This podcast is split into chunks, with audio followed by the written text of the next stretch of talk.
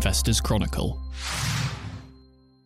Hello and welcome back to the IC interviews. I'm Mary McDougall, and joining me today we have Hamish Baillie, lead manager of the Ruffer Investment Company. Ruffer is one of the few investment trusts that is a multi asset portfolio focused on wealth preservation and has performed very well over the past year thanks to a rebound in equity markets, a very successful Bitcoin trade, and its manager's rigorous focus on inflation protection.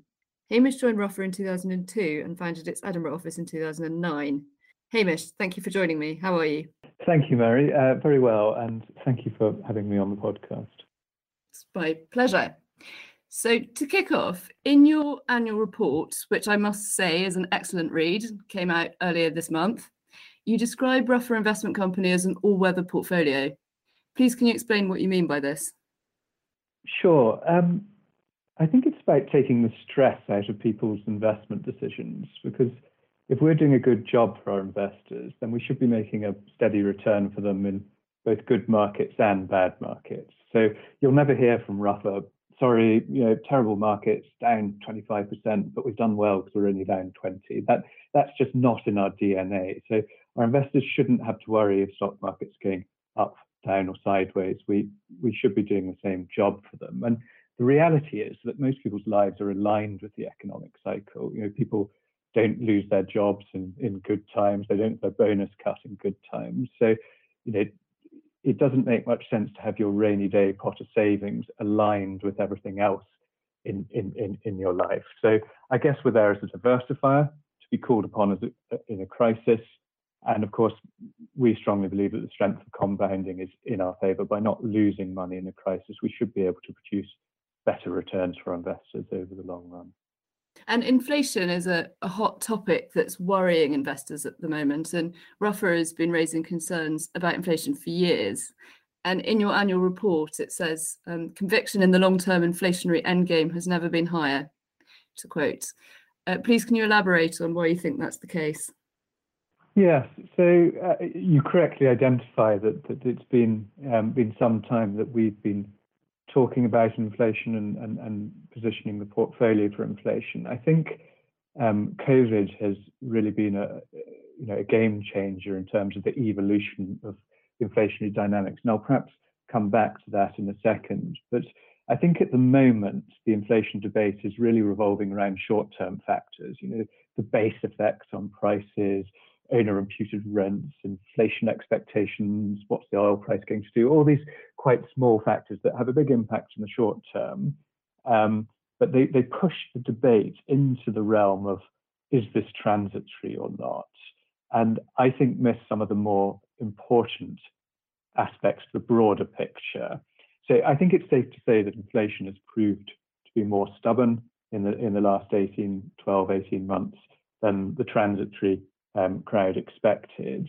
Um, the individual components of inflation have ebbed and flowed, but a bit like a game of whack-a-mole, as soon as one subsides, there seems to be another supply side shortage to, to replace it. So those short-term inflationary dynamics are, are, are, are definitely pushing prices up at the moment. But let's perhaps take a step back and look at the longer term factors, because this is where our focus lies. And um, I, I, think if you think about an autumn bonfire, that's a good place to start. You know, for the last decade, central bankers have been acting sort of faced with a soggy pile of leaves because of all the deflationary forces in the world, and that might be regulation of the of the banks.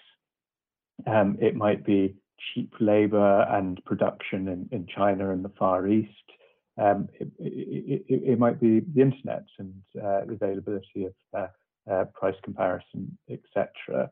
Um, now, those things, all those things, appear to be in retreat. And I would also put on top of that, globalization appears to be in retreat. So think trade wars, think regulation of uh, uh, of big tech. Of course, China can only join the global labor market once. That's not something that will be repeated. And actually, it's becoming uh, more expensive to be doing business in, in, in, in these these far, far, flung places.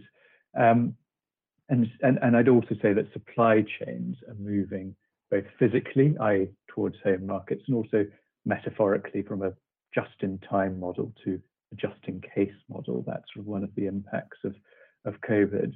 So fascinatingly, we've sort of you know, had these long-term factors that would suggest to us that uh, some of the disinflationary um, pressures uh, are subsiding, reversing, and we now have the perfect accelerant, the fire lighter, if you like, in the shape of COVID, um, to, to get the fire going and ignite that dry tinder. So, why do I say that? Well, I think when we look back, probably the most important change that we'll see in the last 18 months um, from, from, from, the prospect of the, the, the, debate on inflation is the passing of the baton of stimulus from central banks to governments. So if you think post uh, financial crisis in 2008, it was all down to central banks to try and you know, lower interest rates, quantitative easing, um, all these things to try and stimulate um, economic growth. And what we saw with the onset of COVID was governments, either the fiscal channel, taking over that support. Um, and Milton Friedman you know, uh, had, had, had, had a great quote where he said there was nothing so permanent as a temporary government scheme. And I think that is the risk in this transition is that politicians are not good at uh, reversing policies which people will vote for, for for very obvious reasons. So I think what we may see is that many of the things that are deemed to be temporary will will prove be permanent in terms of support for the economy. So that that's one factor I would point to in COVID. The other is, is sort of political imperative. Clearly, borrowing has gone up enormously through through the COVID crisis, and um, the, the, the, there's a political imperative to keep the real cost of borrowing low. I remember Rishi Sunak's last budget, but he was asked, you know, aren't you worried about the the amount of debt and uh, that the UK is now carrying? He said, well, I'm not worried about the amount of debt because the cost of servicing that is is very low at the moment, and we should be making the most of that. And in some ways, he's quite right about that. But what he said, you know, the thing that um, keeps him awake effectively is is the cost of debt going up. So what you can see there is, is, is really financial repression is going to be the path forward. Keep the cost of borrowing very low, and probably a fairly relaxed view on inflation.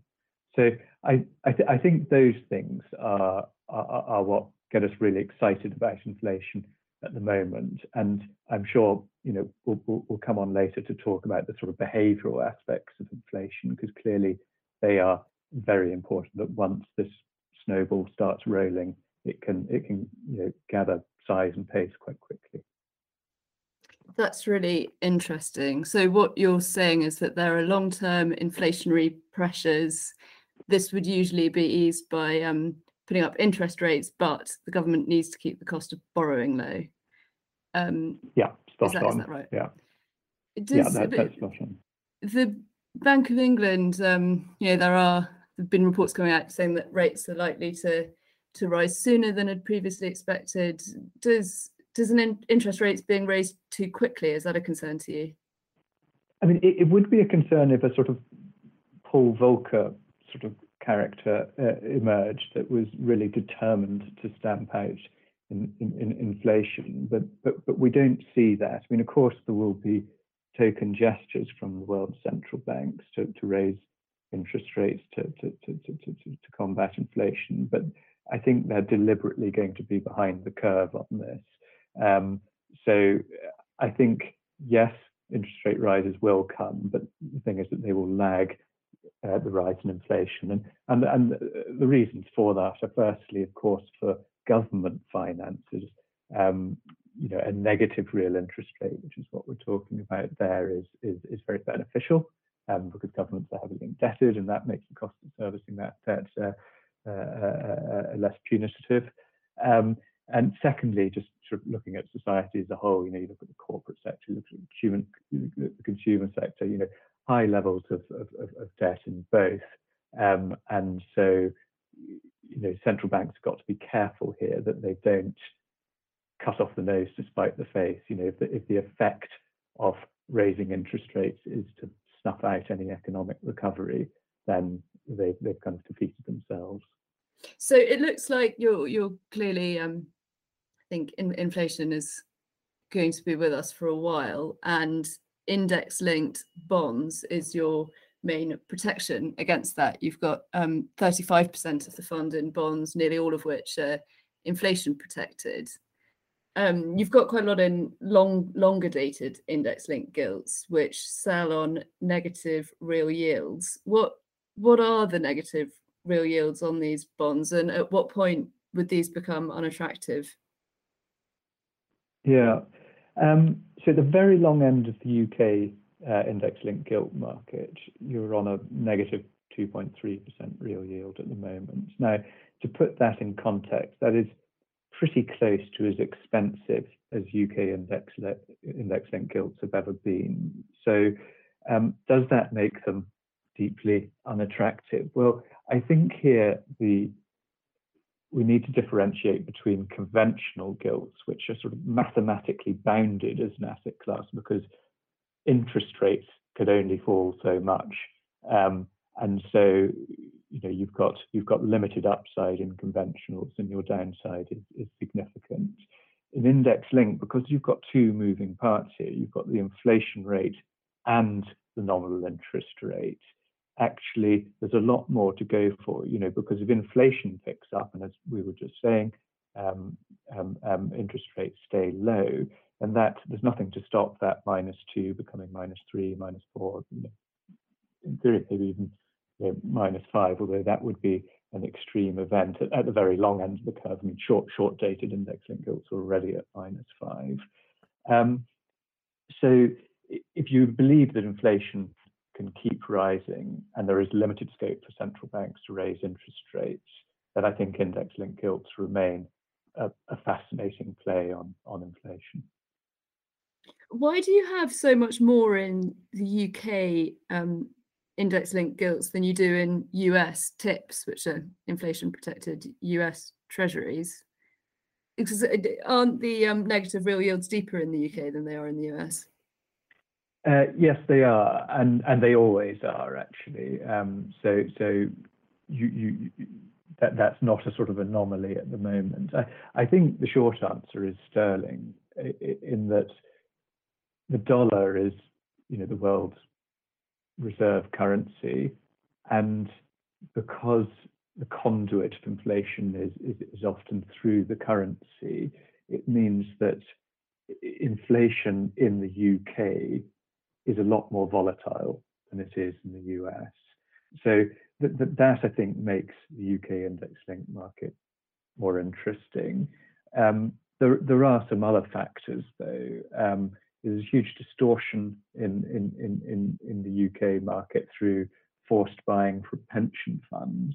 Now, you know, that probably pushes yields down. It's, it's a permanent feature of the market, but, you know, it, it pushes uh, it pushes yields down, but it also leaves a comparatively smaller free float uh, available for, for investors like us um, and, and, and, and your listeners. Um, and that can be quite interesting because we, we always love to own assets that people might panic into. So think back to the financial crisis, you know, that was things like the Swiss franc and the Japanese yen. Um, in, in, in the COVID crisis, it was things like volatility call options. So if you can own that asset, that people need to buy in a crisis, then it can be a very powerful protection. And I think that's what index linked gilts give you, given the comparatively sort of smaller free float. I think the the other sort of niche argument that's quite often given for TIPS is that they have a deflation floor. So, you know, if, if, if you have deflation through the life of that bond, then you don't lose money. Um, you, you, basically have a floor on, on, on, on what you're repaid. I, think that's quite a clever gimmick. But it, if you're buying TIPS, you know, for any more than a couple of years uh, in duration, then it is pretty much a gimmick because I don't think anyone's really expecting deflation for, for that period of time. So I sort of think that's a bit of an irrelevance if you're if you're going any further out than two three years. Um, I mean, I should say that we, we we do own some TIPS and we have owned TIPS in the past, so opportunities do arise. I don't think you know, there's, there's nothing wrong with it as an asset class. It's just at the moment we find the index linked gilts more interesting. It's interesting what you say about pension funds because as more money is going into defined contribution schemes, there might be less pressure on pension funds to own gilts, and that might have the reverse effect.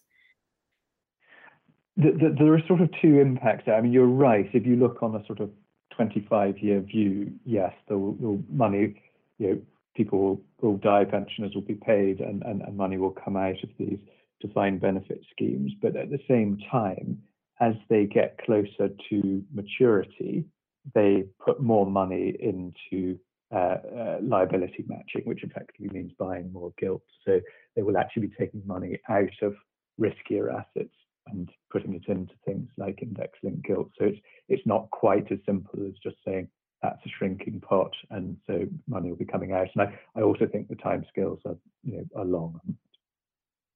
And you have um, quite a significant amount in long dated bonds, as we've discussed, and these have a higher interest rate risk it, it looks like you have various protections built in to reduce duration.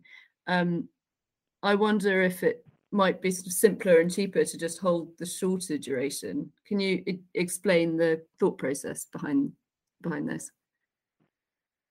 Yes, I mean this this is a debate that we we, we have had internally, and um, the and I know some of our competitor investment trusts have, have opted for shorter duration as well. I, I, I think the answer is that the, the loss in your swap options is limited, whereas the upside in the linkers is not. So if there was a significant fall in real yields, maybe a behavioral panic or a currency crisis, then if you hold the very long dated index linked gilts, then you capture that um, your, your, your, your option, you know, the premium in your option is, is, is lost, but that's relatively small in comparison to how much you can make in, in the long dated index linked gilts.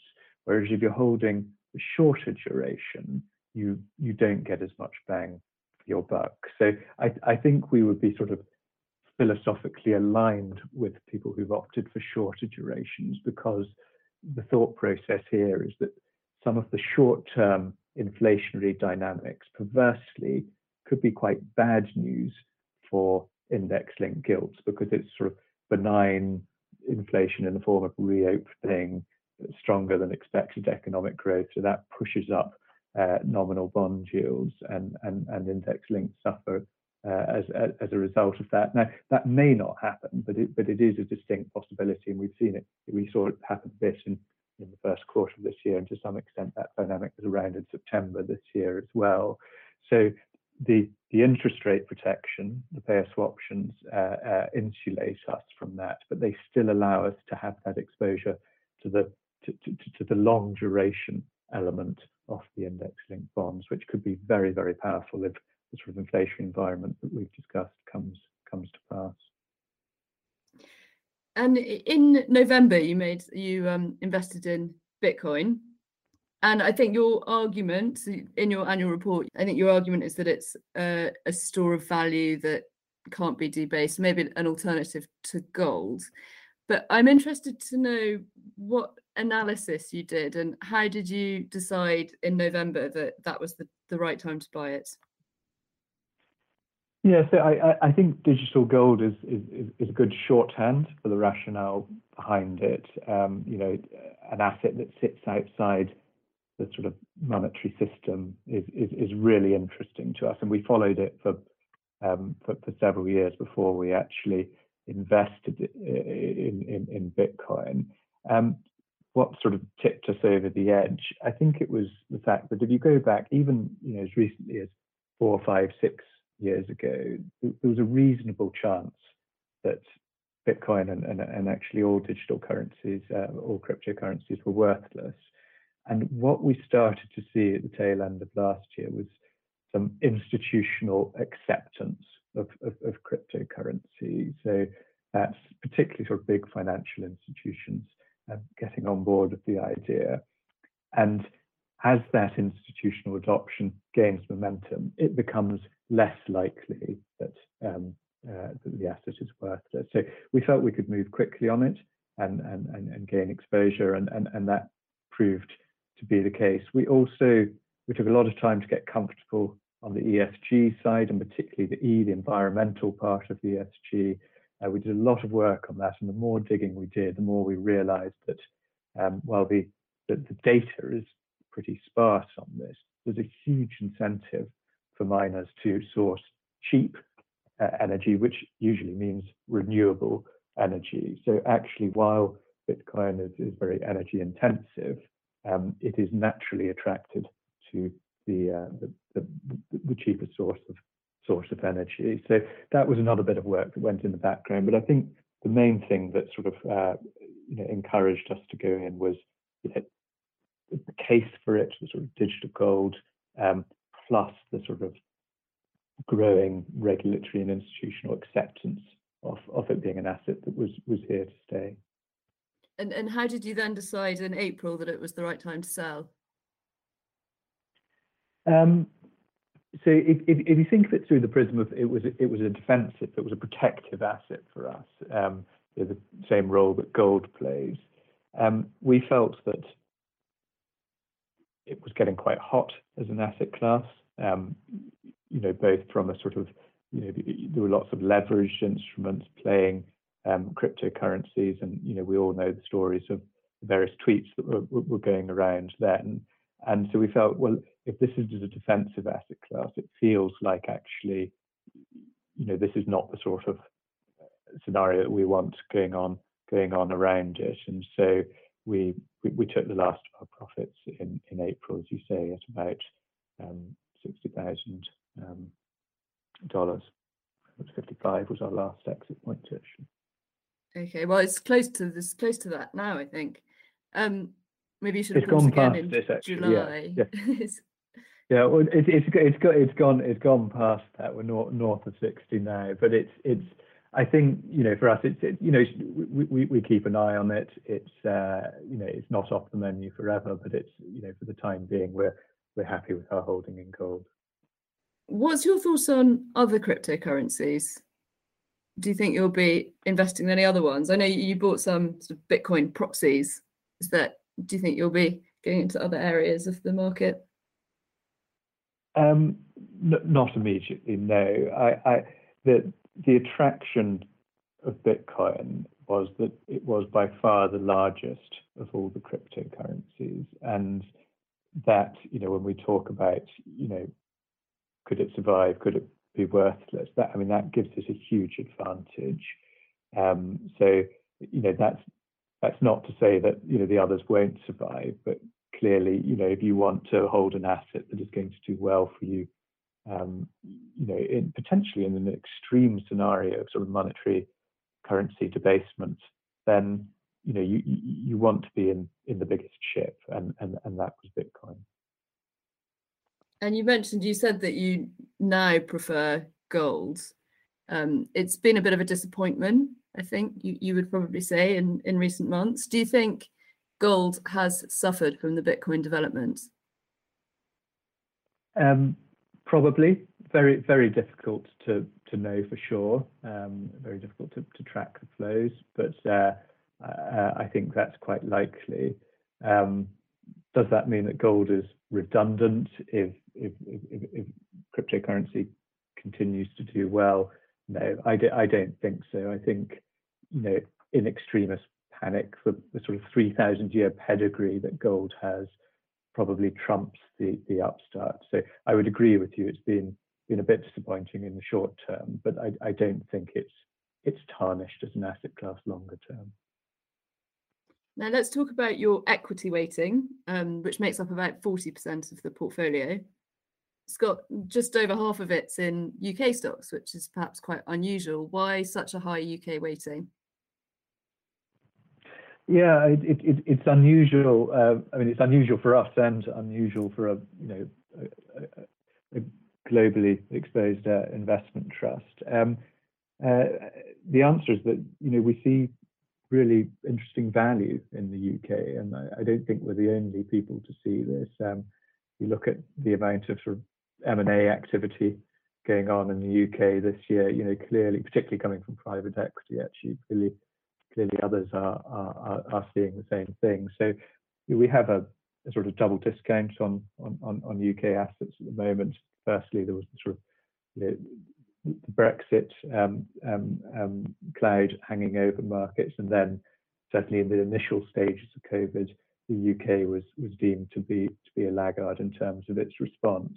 So Um, I, th- I think it's, it's mostly that, that value angle. I mean, I would also say that the nature of our equity exposure at the moment is that we're looking for cyclical businesses, you know, businesses that will perform very well in, a, in an economic upturn, and um, that is is a sort of natural offset to some of the risks that we, we mentioned earlier in, in index-linked gilt. So, um, you know, the businesses we own, I mean, they've you know they've, they've done very well recently. They did very well in the first quarter of this year, and they should do well in an environment of reopening and rising uh, rising yields. And the UK market is, is sort of naturally positioned for that with you know, energy exposure, banking exposure as well.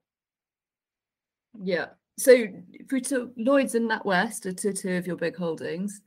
Um, so a rise in interest rates would be good for these, but it seems like you're quite worried about the macro inflation background. Do, do you worry about these companies getting into a significant amount of bad debts?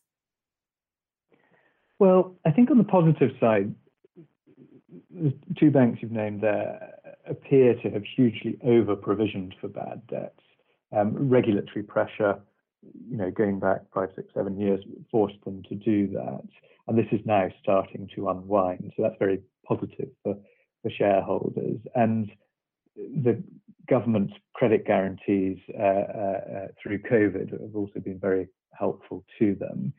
Um, so that's the positive case. Um, I think it's very important to see our holdings in financials in the portfolio context. So absolutely rising rising yields. That's you know a scenario that hurts some parts of the portfolio.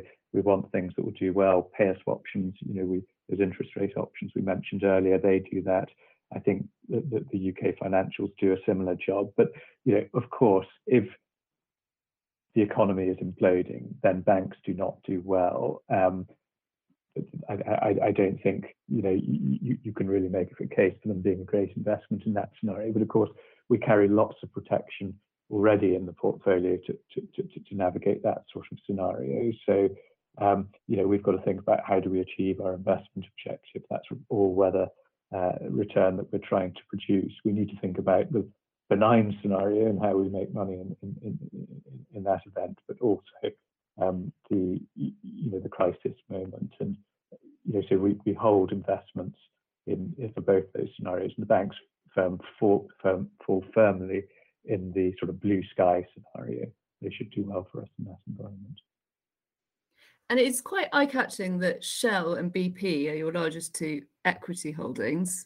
Um, clearly, recent months, we've um, it's been clear that we're not done with oil yet, um, and these companies have done their share prices have done well. Um, but it, it, also seems like the the managements have been have uh, on a program to get out of oil and fossil fuels. Do you think these companies will be able to do it? They certainly have the ability to do so, and the incentive. You know, their their survival to some extent depends on that. But the, I think the trickier question, and maybe this is what you're getting at, is whether they can do that in a way that will benefit their shareholders, i.e., they're not going to overpay for renewable assets and for that that transition.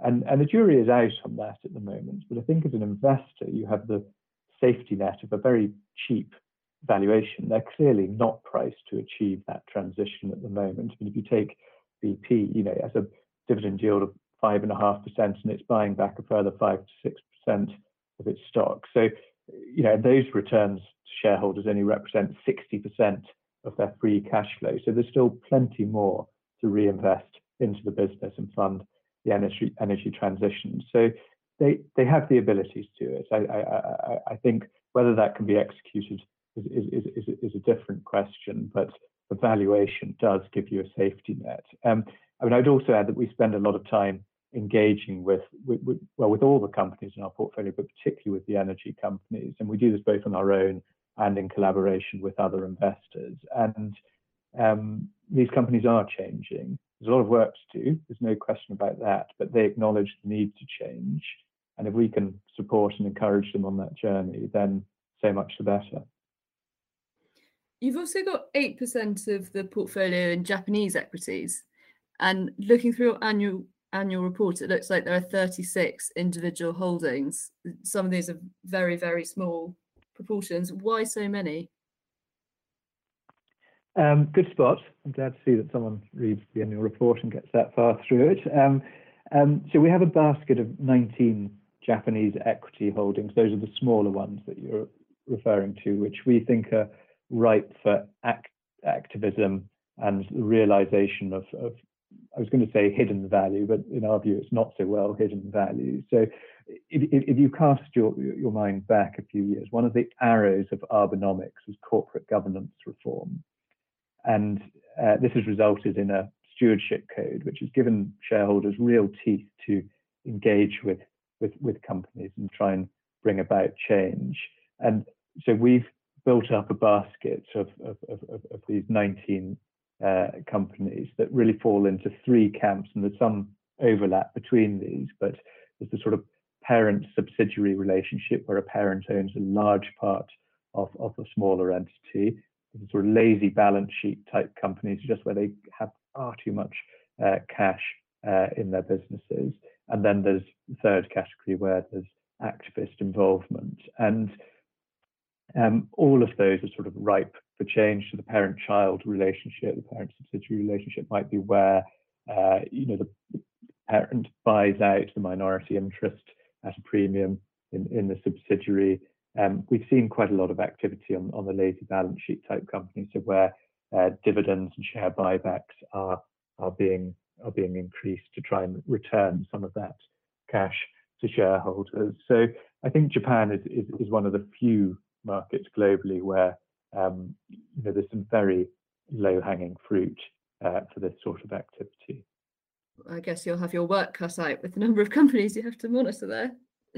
Um, sorry, one thing I should have asked earlier, but I think it's quite interesting on the inflation side is infrastructure investment trusts have been very popular this year. We've seen a lot launching. They have a degree of um, inflation protection built into them through government contracts.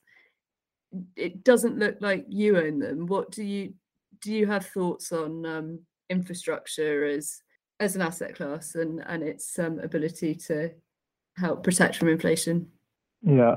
Um, so I'll probably start by saying I, I am not an expert on this, but clearly, kind of operating in the investment company sphere, yes, you know, we, we, we come across this quite quite a lot. Um, I, I would come back to what I said earlier and about assets that people panic into, and if you're someone who's holding a lot of cash in your bank account and you, suddenly you know the penny drops and you say gosh you know i'm actually losing three four five percent per annum in real terms what on earth do i own? And and and, and you know that's happening en masse across you know, many investors um, many different geographies do do you panic into into listed infrastructure or do you go for the purest form of protection which is um, you know, it's got the best covenant, it's, government backed, and there's no dilution of that covenant at all through some other structure. Um, or, or, or, do you go for the second degree? I, I, I think you panic into into gold and the and, and the index linked bond side. I think the other element here is the sort of um, if it looks like a bond, feels like a bond, then it probably is a bond. So how some, and I don't think this just goes for infrastructure. I think there's, there's quite a lot of alternative asset classes out there that, um, you know, have, have, have been flying off the shelves in an environment of low interest rates. And you have to ask the question, you know, if your discount rate were to were to rise, would would those would those assets actually, um, you know, trade on the same valuations? Um, question mark.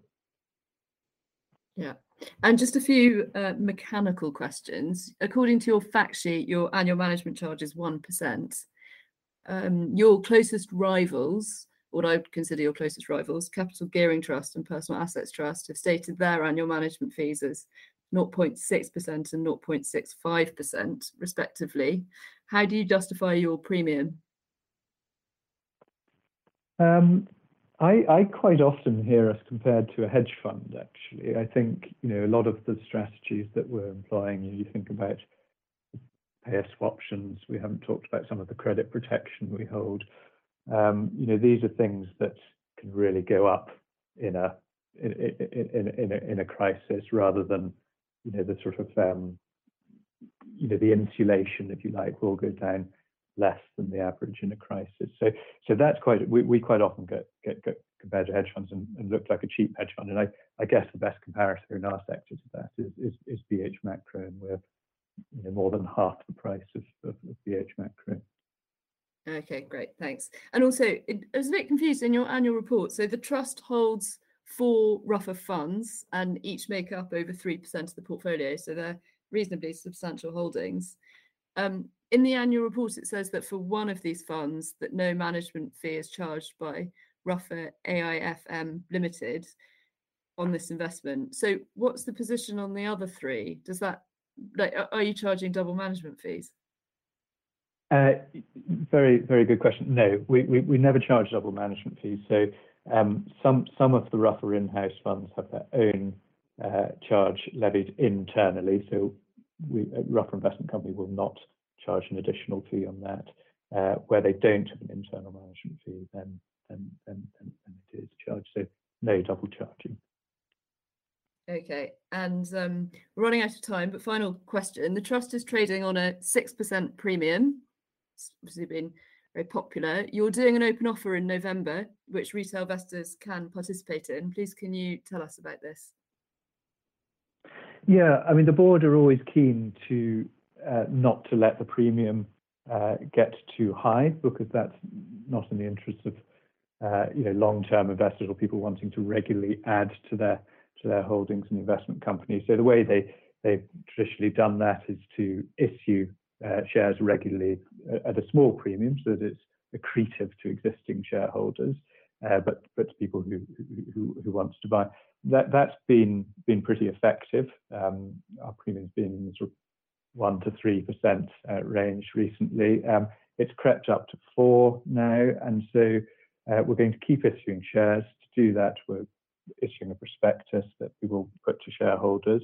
Um, but at the same time, we thought it was a good opportunity to give existing shareholders uh, the ability to add to their holdings if they want to, and hopefully that will clear some of this demand overhang that's pushing up up the premium. Um, and any excess, uh, uh you know, any any any any, uh, rights that aren't taken up will be available to, to, to a wider audience. So uh, there'll be more information to come out on this uh, in, in November, um, but we're looking to do it in a, in, in a way that's very friendly to retail shareholders who make up a significant part of our shareholder base. Great. Well, thank you so much, Hamish. That's been really interesting. I really appreciate your time.